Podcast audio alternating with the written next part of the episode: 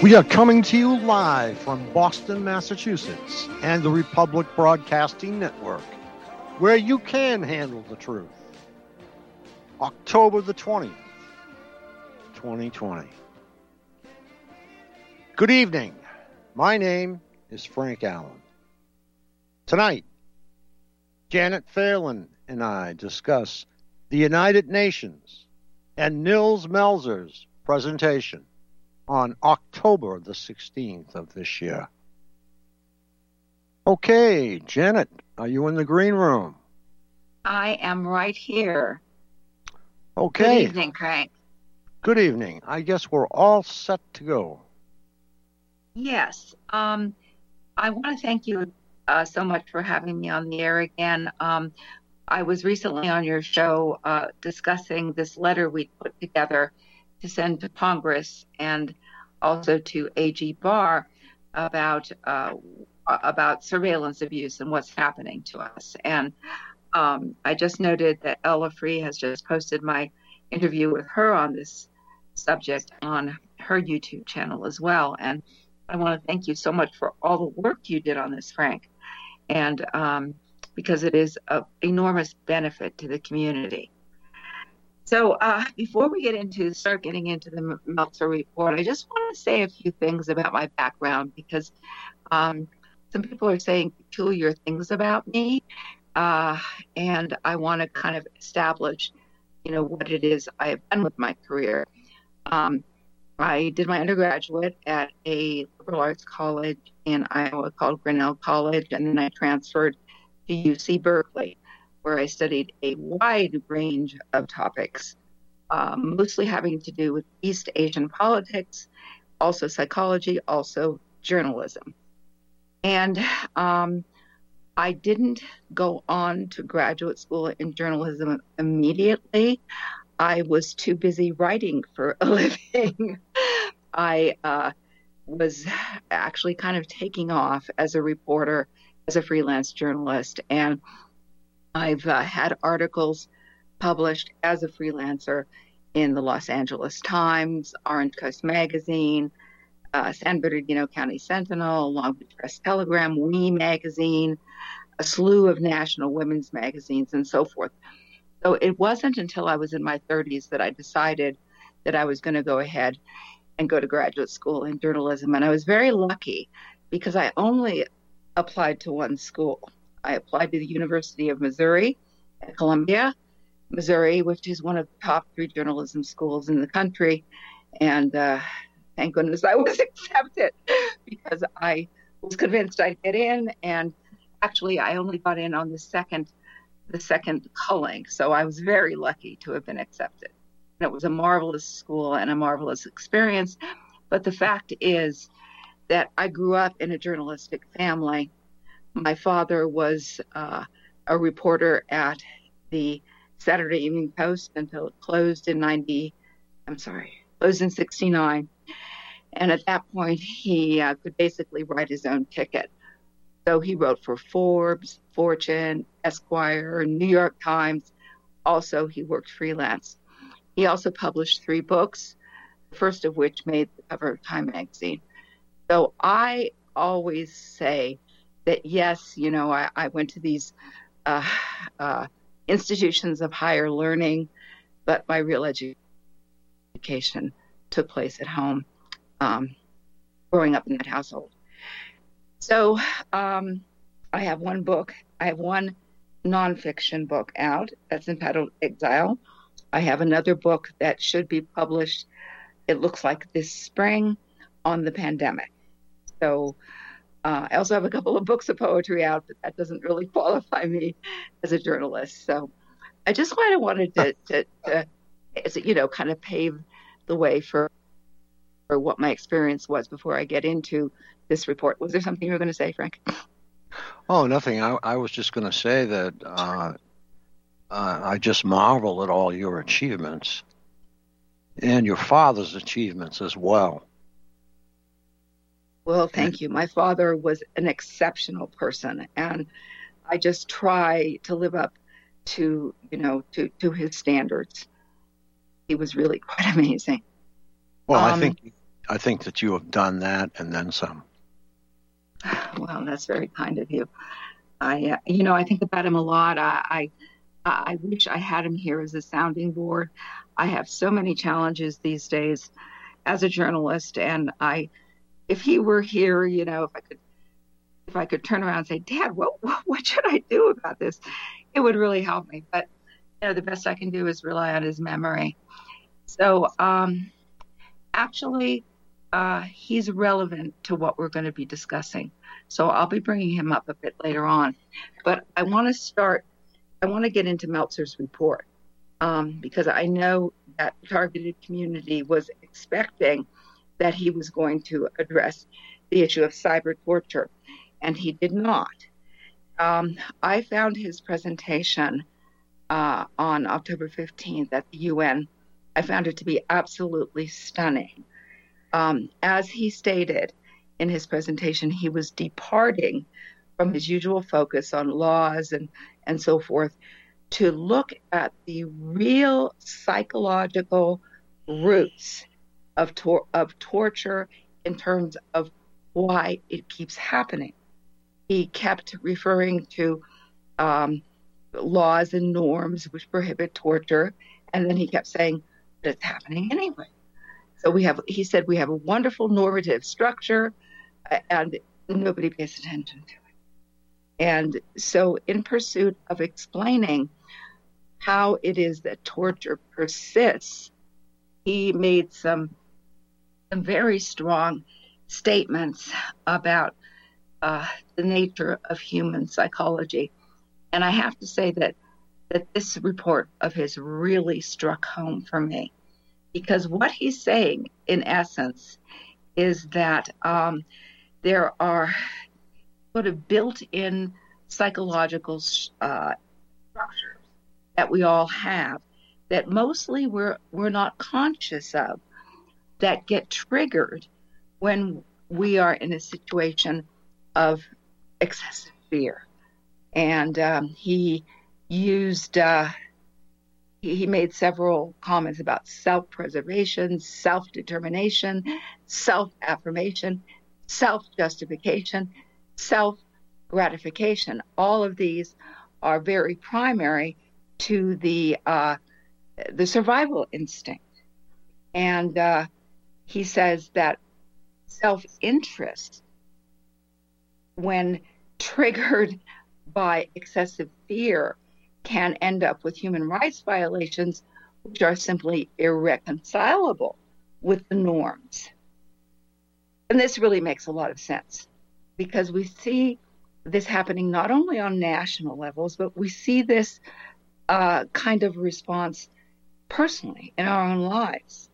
People who are targeted see these sorts of actions by other people repeatedly, whether it's self-gratification, they think they're going to get money for doing something, self-justification, they tell themselves, well, I've got to do this because of blah, blah, blah, and they're just they're compartmentalizing their conscience, and they're ignoring the fact that this is wrong and that they are deceiving themselves. And this issue of self-deception also came up repeatedly in Nils Meltzer's presentation. And he mentioned, and this is a direct quote, the innate human tendency towards self-deception and denial. And he said that it must be recognized and managed, and that normative frameworks to address this innate human tendency to deceive yourself, these normative frameworks have to be built into societal structures, and they have to be reinforced. And I found this to be a very, very interesting, actually kind of groundbreaking, revolutionary presentation that he made to the UN.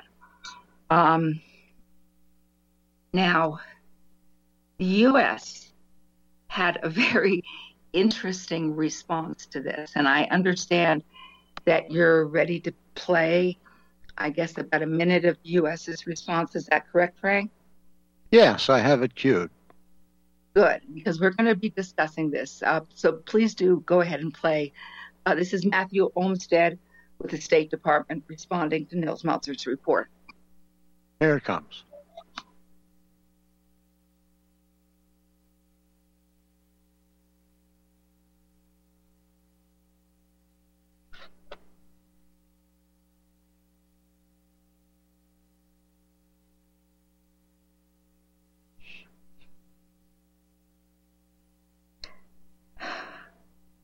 I don't hear anything. I think so. Okay, we've got an audio issue, so that's not going to come out.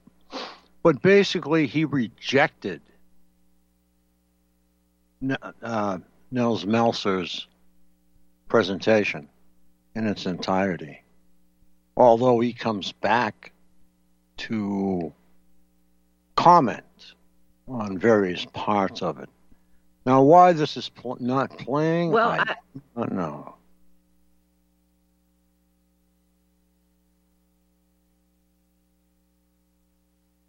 Okay, I'll send you that. And let him know that it's the minutes that we want, 6:03 to 6:48, I think. Yeah, 6:03 to 6:48. And I will put that in the chat here in a second.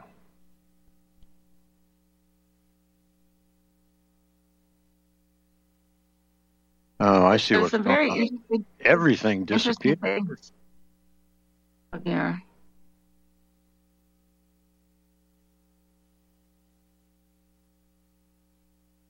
Well, I can go ahead and start discussing it. You'll have and it. Then maybe if it comes through, we can play it. Okay. Yeah. Is that all right? Yeah. Okay. Yeah. Like Frank said, the U.S. representative essentially rejected most of what Meltzer had to say, and he was affirming that the U.S. is absolutely opposed to torture in any form, and it will. You know, it will go after and prosecute torture in any form. Now, in fact, the legal definition of torture in the U.S. Code, it is legally defined as something that occurs outside the borders of the U.S. So, they're legal as legally defined. There cannot be torture inside the U.S. Okay, you can look up the code yourself. That's what it says. So when he talks about all of the efforts that the U.S. has made to rehabilitate torture victims, you need to be aware that the U.S. certainly does fund some of these torture rehabilitation agencies with the stipulation written in that no services can be given to U.S. victims of torture that occurred inside the U.S. So if you go to a torture agency and you say, I was tortured in the U.S., they will not be able to serve you because their funding disallows it. So the U.S. has done something very clever here. They've defined something in a way that gives them no culpability and no responsibility. It's something the U.S. has gotten very good at.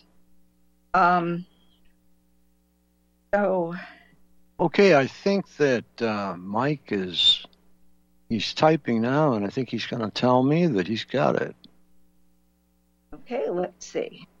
Yeah, he says the audio isn't working for him, and I can, with this board that I have, I can mix anything together, and it's just not coming through for him either. So, somebody does not want that to be heard. Well, that's really too bad. Anyone can go to the presentation that was made on October 15th, the morning of October 15th, the third committee at the UN Human Rights.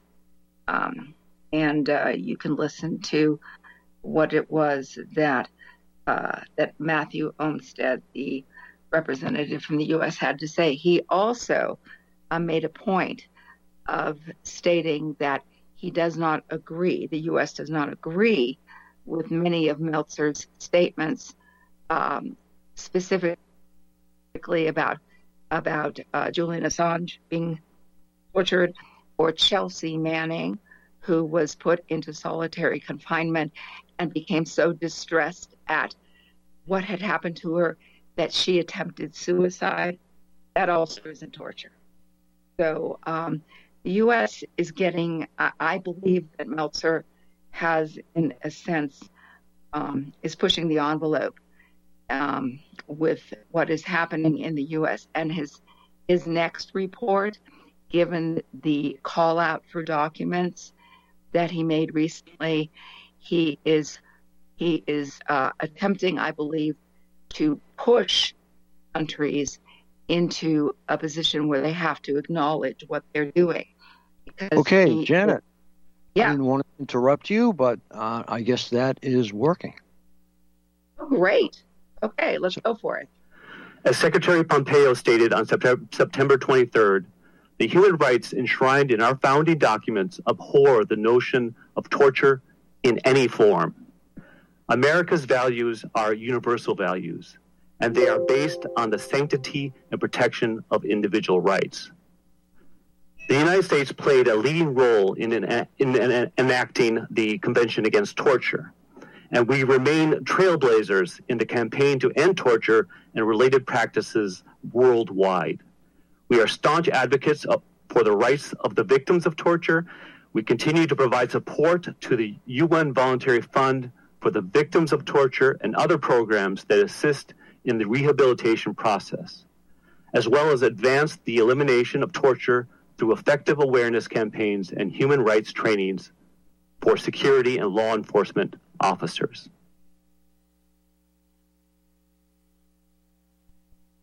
Yes, sir.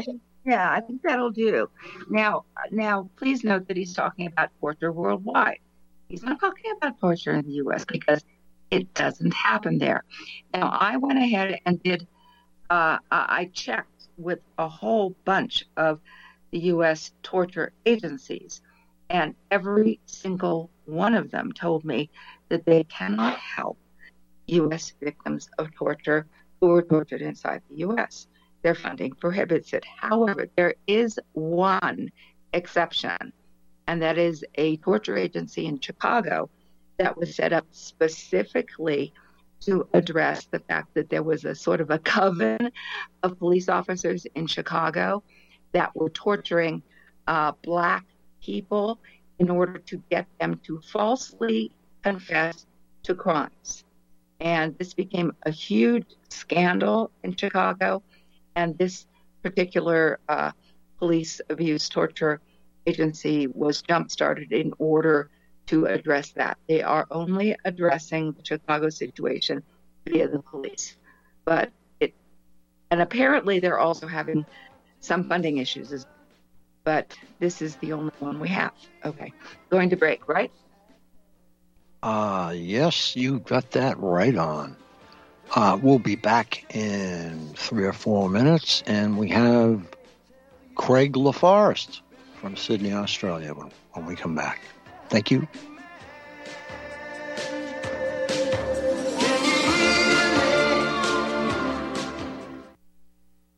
Folks, we're living in a world the likes of which we've never perceived any clearer than we do now. The plan for global governance has been in the works for generations and would have likely been achieved by now but for the fact that the globalists left open their Achilles heel. With all their tools, Federal Reserve System, fiat currency, no child left behind, and then Common Core education introduced to our schools to dumb us down, vaccines, pharmaceuticals to lobotomize us, GMO foods, insertion of compromised or bought and paid for politicians, judges, mainstream media propaganda, all pieced together like a puzzle designed to ultimately bring the world under submission. But with all their strategy, they forgot one thing: knowledge. and knowledge is power. With knowledge, their bombardment is nullified. Folks, with that, as brilliant and knowledgeable as you've become, among the wisest audience of any radio audience in the world, and you are, I want you to take a moment to reflect and ask yourself, how much of that knowledge did I obtain from Republic Broadcasting Network? How high has my consciousness been raised since I've been a listener? How fast am I now able to discriminate truth from fake news by being a Republic Broadcasting listener?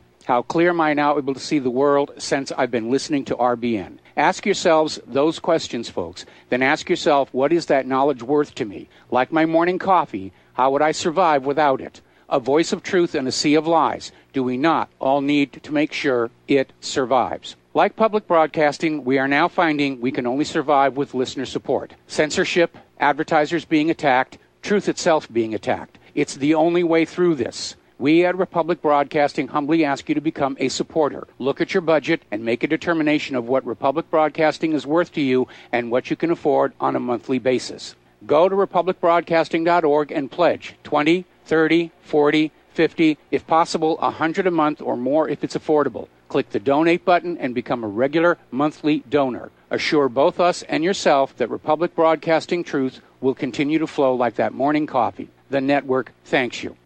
Is your property a financial burden and causing you grief? Have you tried to sell but can't find buyers? Or are you just too busy to sell your property? Don't worry. We have the right solution for you. We buy properties as is, with cash, close in 30 days, and pay all closing costs.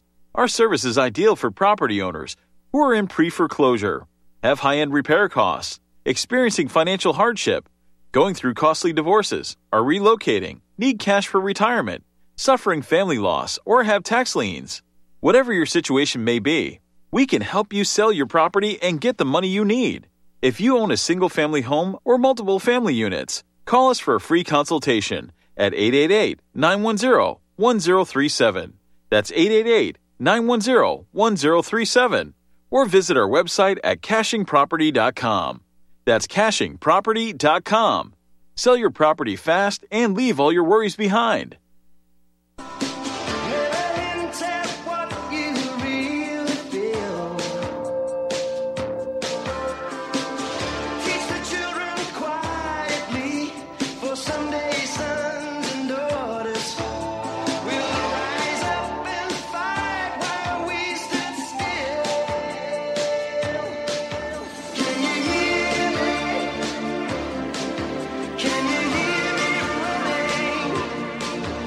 We are coming to you live once again from Boston, Massachusetts, and the Republic Broadcasting Network, where you can handle the truth. October the 20th, 2020. Boy, does time fly. Good evening. My name is Frank Allen. Tonight, Janet Phelan and I discuss the United Nations and Nils Melzer's presentation on October the 16th.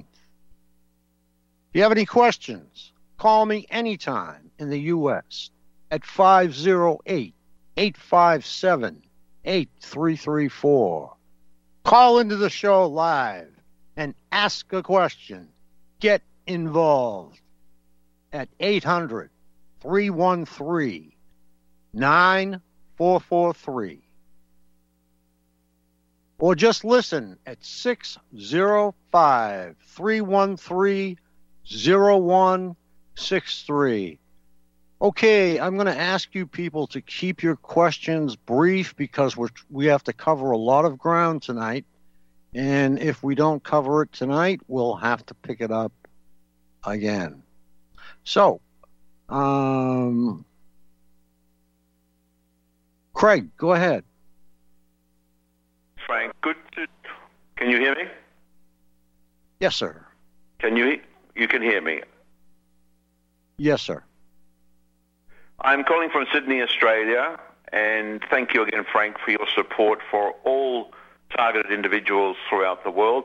We are suffering through the torture of AI and mind manipulation and torture from direct energy weapons. I spoke on your program several months ago, and excuse me for really wanting to jump in. I just received an email that you were talking about Nils today when I came home from lunch. It's It's Wednesday afternoon here in Sydney, Australia, and I was obviously very disappointed. I am attacked every single day the more I speak in the public about what I go through with my implants, my brain implants, and I am frustrated, as are so many hundreds of thousands of people around the world, as to why the perpetrators continue to do this. I applaud Nils for what he tried to do at the United Nations. And I think it's an early step, as somebody mentioned, that it's an early stage for Nils to step in and talk about this. It's unfortunate he could not use more direct terminology, because many of us wrote to the United Nations about our situation, about the torture we go through every single day. As I mentioned, I am tortured with direct energy weapons every single day. I'm woken up every morning. I have V2K voices every single day. And I don't know what else we can do. We are an enormous amount of people. I have reached out to James Cameron, the director of Terminator, and with whom I lived in Malibu several years ago. I have tried every opportunity to get through to James Cameron, who I believe is behind my V2K. We went and saw Thought Transmissions at iLabs in Seattle, Washington, several years ago, and I've reached out to him, and I don't know what else our community can do to go to people to say, listen, you are somebody who is really perpetuating, you are somebody who is pushing science and technology to its limit. We are a God-given earth. We understand that there are many religions on this earth. There are many practices. We are all healthy people who want to do the best by ourselves and to give back. My relationship with James Cameron, it was one of a very arrogant man, and he will not respond to me. And since I saw Thought Transmissions with him in Seattle, I have had V2K and I have had direct energy weapons burn. We try to do the best we can, and all I want to really say is, without a question, is I applaud you so much, Frank, for keeping this discussion going. It is outrageous that so many people around the world are being hurt. Families are being blown apart. People are committing suicide. And as I mentioned, I'm speaking as much as I can in the media about this in Australia. We have quite a few V2K victims down here, not a lot, not as many as in the United States and in other countries. But now we're on a new dilemma with this virus, and these perpetrators keep hurting individuals who have had basic surgery in hospitals or gone to a dentist surgery and ended up with some form of implant. So all I wanted to say was, from Sydney, Australia, we applaud what you're doing. Thank you so much for the work you do, Frank.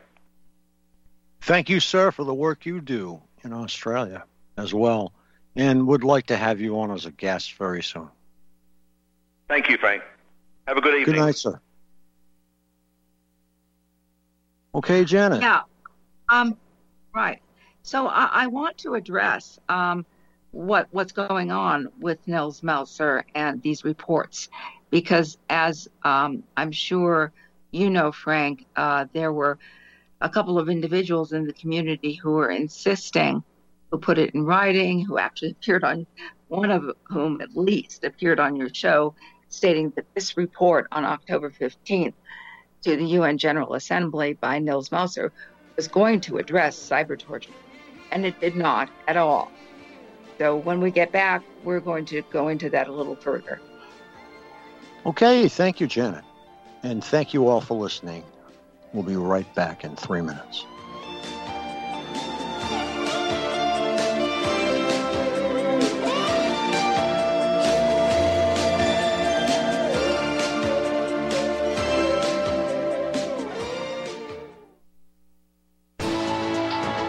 You are tuned in to the Republic Broadcasting Network. Visit our website by going to republicbroadcasting.org.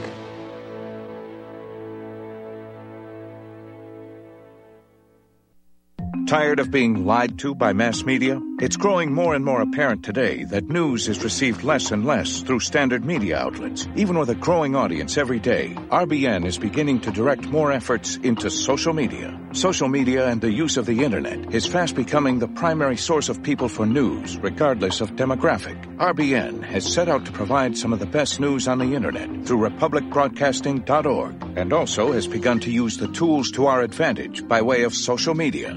Public Broadcasting is now operating a Facebook page to function as yet another avenue to have our collective voice reach new audiences across not only America, but across the globe as well. The Facebook page features not only news, but also an RBN player to listen to our broadcast. Get involved by visiting facebook.com/Republic Broadcasting and liking our page and share it with your friends and family, because you can handle the truth. Extend your life with Extendovite. Extendovite really works. Here are some reviews from Amazon.com. Amazon customer, 5 out of 5 stars. I'm quite happy about it. This product has relieved what appears to be an angina problem, pain in the chest after climbing stairs, and short on breath. I'm quite happy about it. Dr. Sam Surreal. Good product and ingredients. Kept my blood pressure normal after mild heart attack in 2015. Switched to plant-based diet, also to reverse atherosclerosis. John Bispicos, 5 out of 5 stars. Built up my immune system. To order, call 1-877-928-8822. That's 1-877-928-8822. Or visit our website at heartdrop.com. Extend your life with Extendovite.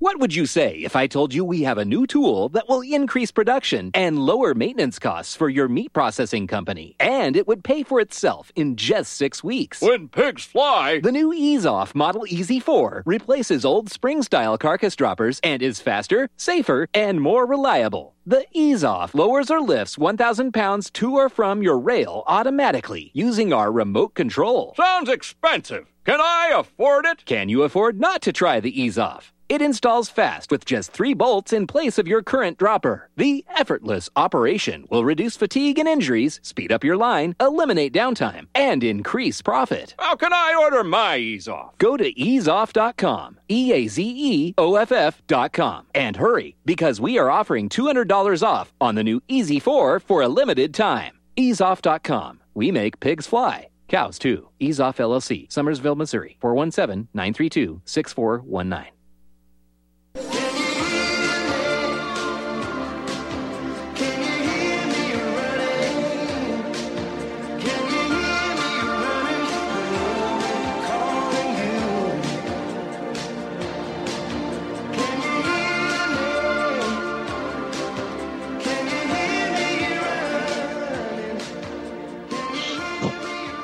Good evening. My name is Frank Allen.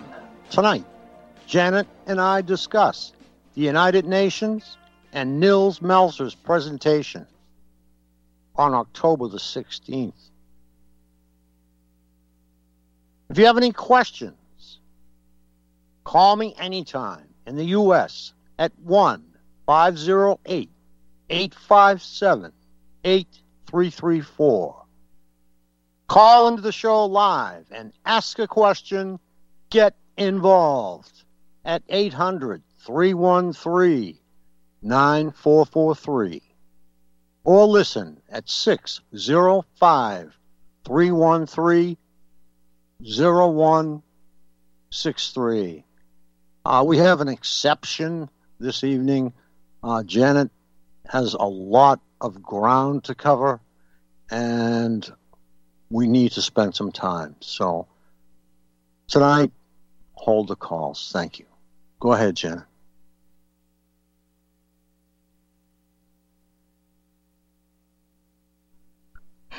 Hi, Frank. I'm hoping that towards the end that we might be able to take some more calls, but I do want to get through this. I'd mentioned early on in the show, I'd given some of my background as a journalist, and I also want to mention that in 2010, on the advice of a Dr. Joseph Zernik, who was a retired college professor and also now is living, well, last I heard, living in exile from the United States, he had to flee as well due to enormous police misconduct.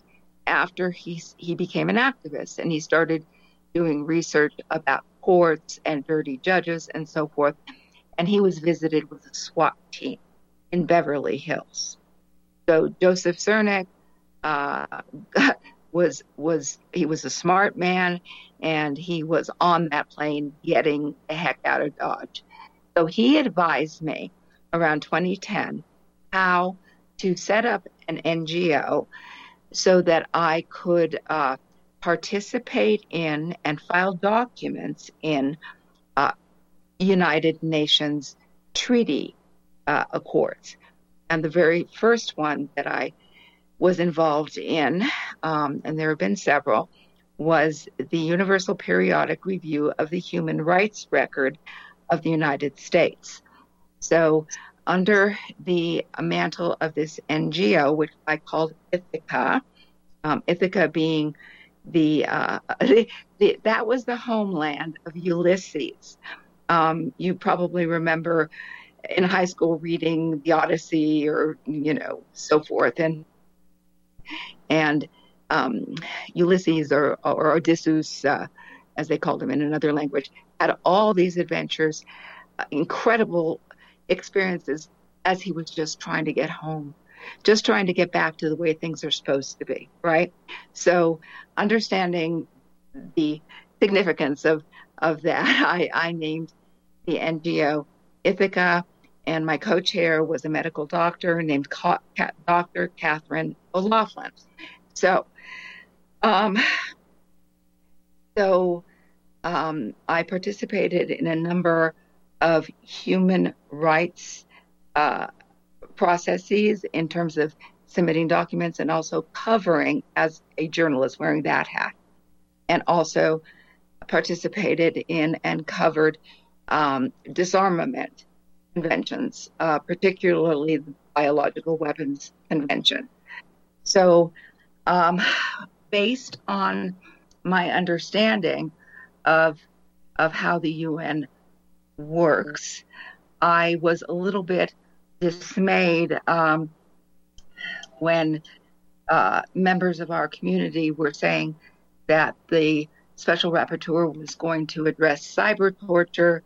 I was a little dismayed because I initially reached out to Nils Melzer's office and he denied it. So very recently, I thought I better stand down and just let things play out for this October 15th presentation because, I didn't know what was going to happen. I didn't have anything except this denial. So just this past week, after the presentation, which did not mention cyber torture, I reached out to Nils Melzer's office again, and I'm going to read my email to them and their response. So it was sent to Coat Alir, who is Nils Melzer's assistant. It was also copied to Rupert Colville, who is with the High Commissioner on Human Rights, and also to my editor, Michael Edwards at Activist Post. So this is the email I sent. I would greatly appreciate a response from your office on this matter. There are a number of individuals who are confused as to the intentions of your office to address what is called cyber torture. I am trying to get to the bottom of what is being promoted by Magnus Olsen and his colleague Liliana DeLuca in order to honestly state what your office is doing. In a broadcast last week, Liliana DeLuca also stated that your office is working with Interpol in order to resolve cyber torture attacks. I have had previous contact with Interpol on this issue and do not believe this to be true.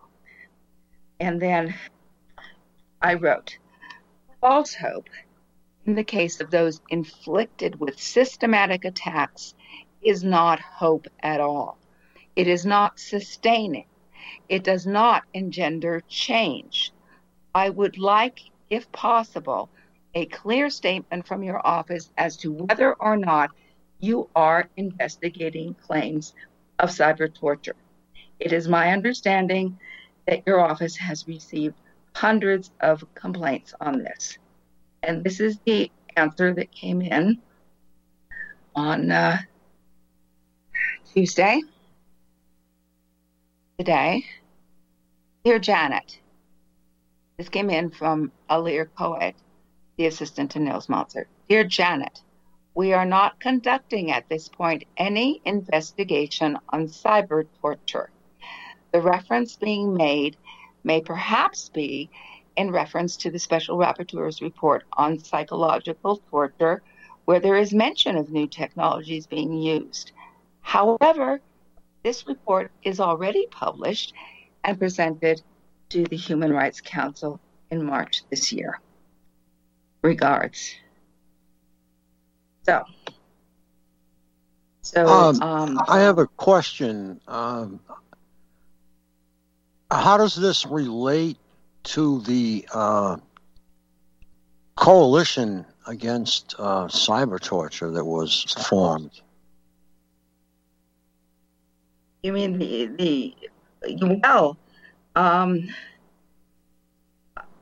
my understanding is that the moving forces with this coalition, if I'm not mistaken, there are several individuals involved who have been going on the lead of Magnus Olsen and Liliana DeLuca, who have been insisting that Nils Melzer is actually investigating this. So the email as of today says he is not.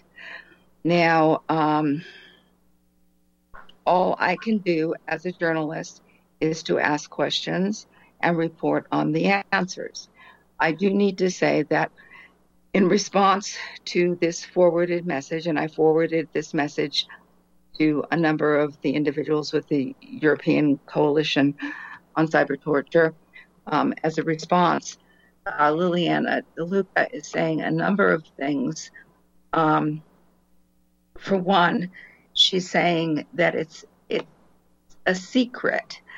These are confidential investigations, so that his office is, of course, denying it. Now, isn't the UN supposed to be transparent? There's a couple problems with this. I'm sorry, go ahead. Isn't the UN supposed to be totally transparent so that the information is there for all to see? Well, that's an interesting question. Nils Melzer himself has insisted that one of the problems in addressing issues of torture is that nobody's being transparent. And he insists that transparency is extremely important here. Now, one of the problems with what Liliana DeLuca is saying about, well, this is all a secret. So basically what she's saying is their office is lying to you. We know better. And it's a secret. Well, if it's a secret, why is Liliana DeLuca going on the air talking about it? Why is Magnus Olsen going on the air talking about it and writing articles about it? Doesn't make a lot of sense to me. It's just simply given how Nils Melzer is insisting on openness and transparency as regarding torture, it doesn't make any sense. I just wanted to say that I always look for the truth, and all anybody would have to do is produce documentation, communication. I mean, the public, the community, the targeted community deserves to be informed, especially on the advent of something that was delivered today. They should be sending out copies of, emails that they received saying, okay, this is to be downplayed in the community so that we can work. But you just can't say that it's a secret, because that makes me want to dig into it. And I don't like... Well, it isn't being downplayed in the community, because Liliana DeLuca and Magnus Olsen are, they're putting out messages on websites, they're going on the radio. So it's not being downplayed. They're playing it for everything it's worth, actually. Okay, well, I like things to be out in the open so that everybody gets a chance to comment, send emails. At the bottom of Mr. Melzer's video, all the people are commenting on is, why is cyber torture not mentioned? Why aren't you doing more about this? Why aren't you? Why? Well, these people could have come up with the answers. And I go by the top, where the buck stops, and that's Nils Melzer's desk. And if you're getting information from subordinates, they have been instructed to do so. So I'll let you carry on. Well, you know, I'm reporting on what it is that office said to me after the October 15th presentation, which failed to mention cyber torture. They're saying we're simply not addressing it now. So I unfortunately have to bring up something else, because Liliana DeLuca has also now been sending out messages saying I'm a fake pseudo journalist. There's very defamatory messages. I'm not going to go into a lot of detail. Anybody who wants to see them, I'll be happy to forward them. But I want to say something about attacking the messenger, and I want to bring up my father again. As I'd mentioned, he was a journalist who had achieved a rather substantial position writing for national magazines and so forth. And when he covered Jim Garrison's attempts to prosecute Clay Shaw for the only man ever brought to trial for the assassination of John F. Kennedy, the Saturday Evening Post sent my dad down there to New Orleans with the hopes that he could figure out what's really going on. And actually what happened was, the reason they sent my father was he had a prior contact with Jim Garrison, because he had written an article for the Saturday Evening Post on Jim Garrison a couple of years prior. Garrison was a very colorful character, and the title of the article was "The Vice Man Cometh," and it was when Garrison ended up as DA in New Orleans, and it was sort of a profile piece. So he already had an in Saturday Evening Post thought with Garrison, so they sent him on down there. So what happened was that Garrison saw my dad and saw a friendly face with this media feeding frenzy going on, and said, "Hey, let's get away from this. Let's fly to Vegas, and I'll give you what I got. I'll show you, I'll show you what I've got on this play, Sean." So Garrison and my father convened in Las Vegas, and Garrison gave my father a stack of documents, which my father actually stayed up all night going through. And what he uncovered in these documents was something that was so profoundly illegal in terms of Garrison's attempts to indict Clay Shaw, that my father not only published it in the Saturday Evening Post, he ended up testifying at the trial. And the rest is history. Clay Shaw was acquitted, because Garrison had done something absolutely incredible as a district attorney.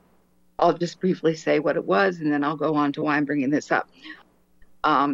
Garrison, when he first interviewed his star witness, the star witness said, "No, I don't know anything about Clay Shaw or Clem Bertrand, or I don't know anything about this." So Garrison drugged Perry Russo with a doctor there. He drugged him and guided him through his testimony. And that's when Perry Russo began to start talking about Clay Shaw. So that was my father's involvement, really his sole involvement in reporting on the Kennedy assassination. Now, what happened as a result of what my father uncovered was that my father started getting attacked by people verbally, calling him names, you're this, you're that. But nobody disputed the veracity of the documents my father uncovered. And so far, in the communications from Liliana DeLuca over this email from Alir Khalat. I see nothing addressing the content of the emails, only defamation of me. Okay, we have to go to commercial.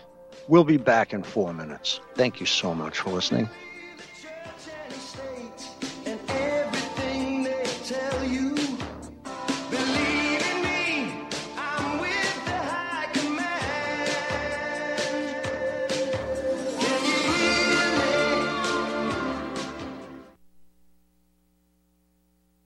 Ladies and gentlemen, J.R. Moore here. We have a special promotion going on at Republic Broadcasting. This is a fundraiser for Republic Broadcasting involving the Energy Cleaner. Mail me a postcard. My address is at my website at thelibertyman.com. We pick a postcard every other Thursday. When your postcard is drawn out, you get to buy an Energy Cleaner for $215 instead of $285, $70 discount. $200 goes to Republic Broadcasting. You also get a 10% discount on my mattress pads. So get those postcards in, put your name, your telephone number, your email address on there, and when your postcard is drawn, you get to get an Energy Cleaner for $215 instead of $285. Mattress pads, 10% off. Help us out at Republic Broadcasting and help yourself to get an Energy Cleaner at a deep discount.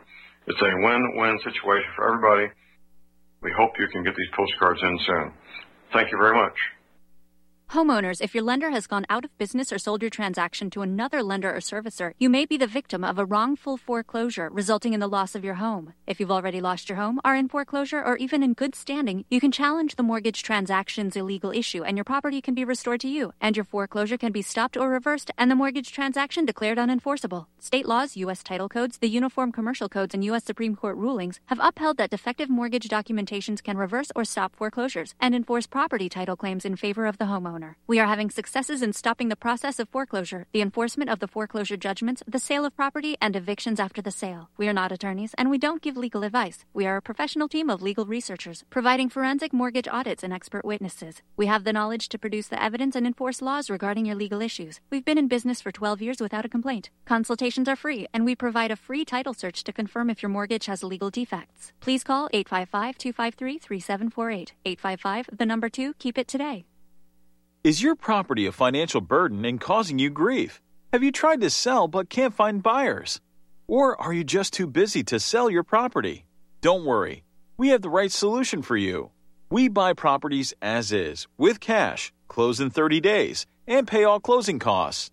Our service is ideal for property owners who are in pre-foreclosure, have high-end repair costs, experiencing financial hardship, going through costly divorces, are relocating, need cash for retirement, suffering family loss, or have tax liens.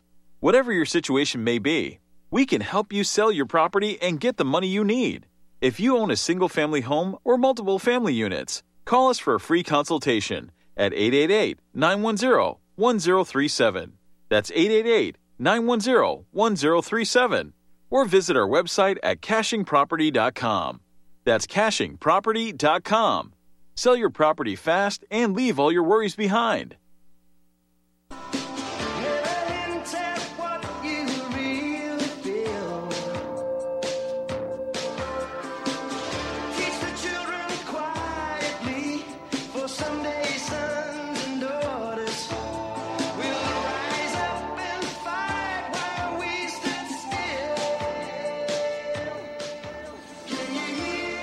Good evening. Once again, my name is Frank Allen. Tonight, Janet and I have discussed Nils Melzer's presentation on October the 16th and how it was very disappointing to some people. But the best medicine sometimes is the truth.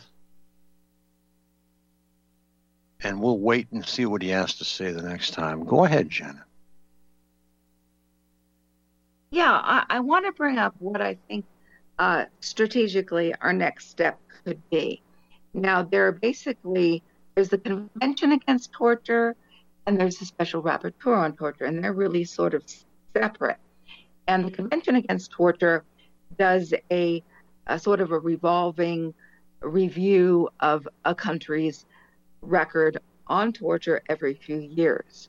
And I think it would be important for us, those of us who have NGOs. I have one. I believe there's now the Allen Institute on Human Rights, and there are some others among us who have organizations behind us. I think we should submit papers to the Convention Against Torture during the next cycle when they are reviewing the torture record of the United States. And we will then have standing to participate in that series of discussions as well. So I'm hoping that that this will be a positive next step for us. So I've kind of finished what it is I have to say. If Richard's still on the line, if you'd like to join us, yeah, Richard, I'm ready for that. No, you guys go ahead. I didn't want to slow you down, Janet. You got so much to say, and it's very important. I will say that. Well, I pretty much wrapped it up. It's very disappointing to some, but we'll have to wait and see. Thank you. Thank you, Richard. And I'm going to say it's been a disappointment to everyone. Thank you, Richard. Yes, thank you so much for waiting, especially. Things like this with the UN just happen. They have their own special protocol, and nobody seems to know what it is. But we have an idea, thanks to people that are actually there, people that are actually on top of it. And thank you very much, Janet. And thank you very much, Richard, for hanging in there. I'd like to close. Okay, you can close. I'm sorry. No, I have a quote here from John Bolton, who was formerly ambassador to the UN from the U.S. Okay, we lost Janet. I'd like to say good night from Boston, Massachusetts. Okay.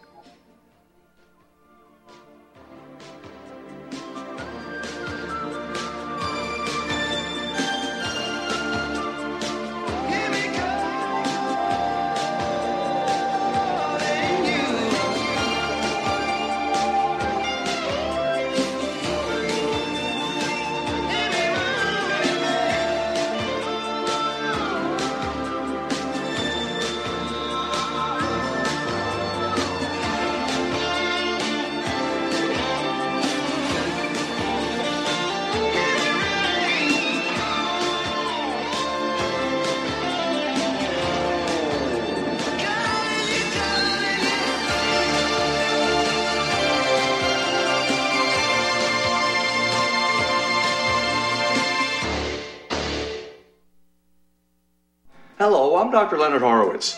I was right 30 years ago in warning the world about threatening lab virus outbreaks, AIDS, and Ebola.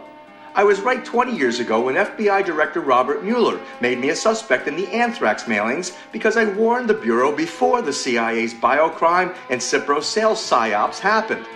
I was right about COVID-19 being an AIDS-laced mutagen plan to resurge this fall to excuse officials' profitable depopulation globalization agendas. And I was right about the only safeguards being antioxidants and holy spiritual sustenance. Vitamin C, D, zinc, chlorophyll, oxygen, and oxysilver especially transmits the frequency resonance to neutralize the expanded function bioweapon. Oxysilver is a double superconductor of the healing power of love. It is the first nutraceutical invented to amplify prayer power and the faithful loving intention of your heart. Buy, try, and stockpile OxySilver through HealthyWorldStore.com. This is RBN, the Republic Broadcasting Network.